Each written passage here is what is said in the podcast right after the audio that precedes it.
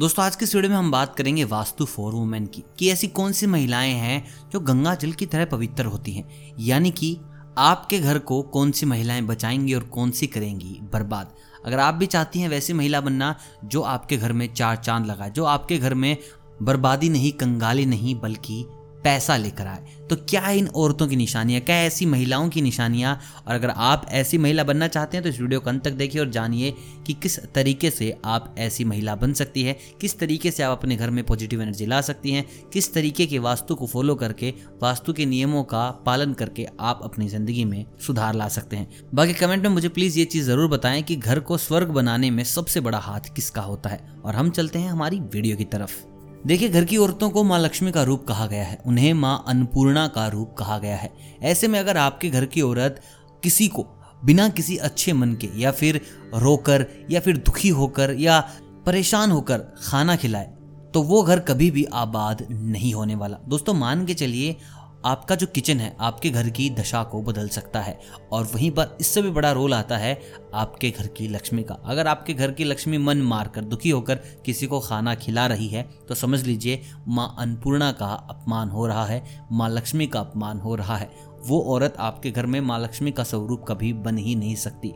और अगर आपके घर की लक्ष्मी माँ लक्ष्मी का स्वरूप नहीं बन पा रही तो उस घर का उद्धार कैसे होगा? अब आप ही सोचिए। तो अगर आप घर की लक्ष्मी हैं, अगर आप घर की गृहिणी हैं और आप ये वीडियो देख रही हैं तो कभी भी खाना बनाएँ। अपने लिए हो, किसी परिवार के दूसरे सदस्य के लिए हो, किसी रिश्तेदार के लिए हो तो अच्छे मन से बनाएँ, बिल्कुल खुश होकर खाना खिलाएँ। माँ लक्ष्मी आपसे ज़्यादा खुश होंगी।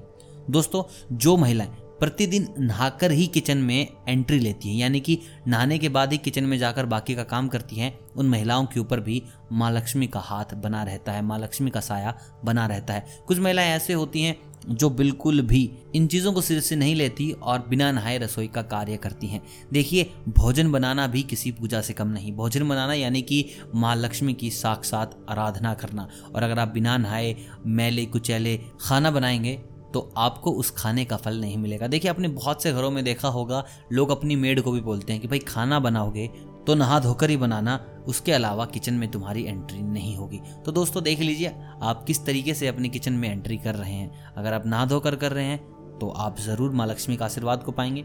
अगर बिना नए एंट्री कर रहे हैं तो माँ लक्ष्मी का आशीर्वाद आपको नहीं मिलेगा। दोस्तों, वास्तुशास्त्रार्थ में ये भी कहा गया है कि अगर कोई घर की महिला, मुख्य महिला है देर रात तक सोती है और सूरज के उगने के बाद वो जाग रही है। तो बताया जाता है वास्तुशास्त्र में कि ऐसा होना घर के लिए बिल्कुल भी उचित नहीं है। ऐसी महिलाएँ घर में दरिद्र लाती हैं, ऐसी महिलाएँ माँ लक्ष्मी को नाराज़ करती हैं, घर में पॉजिटिव एनर्जी को कम करती हैं, नकारात्मकता को बढ़ाती हैं। तो अपने घर की महिला को बता दीजिए कि आप रात को थोड़ा जल्दी आराम कर लीजिए, लेकिन आपको सुबह थोड़ा जल्दी उठना है ताकि घर में सकारात्मकता बनी रहे। दोस्तों, जो महिलाएँ दूसरों के घरों में झगड़ा लगाने की ताक में रहती है, अब आप समझ गए होंगे मैं कैसी महिलाओं की बात कर रहा हूँ।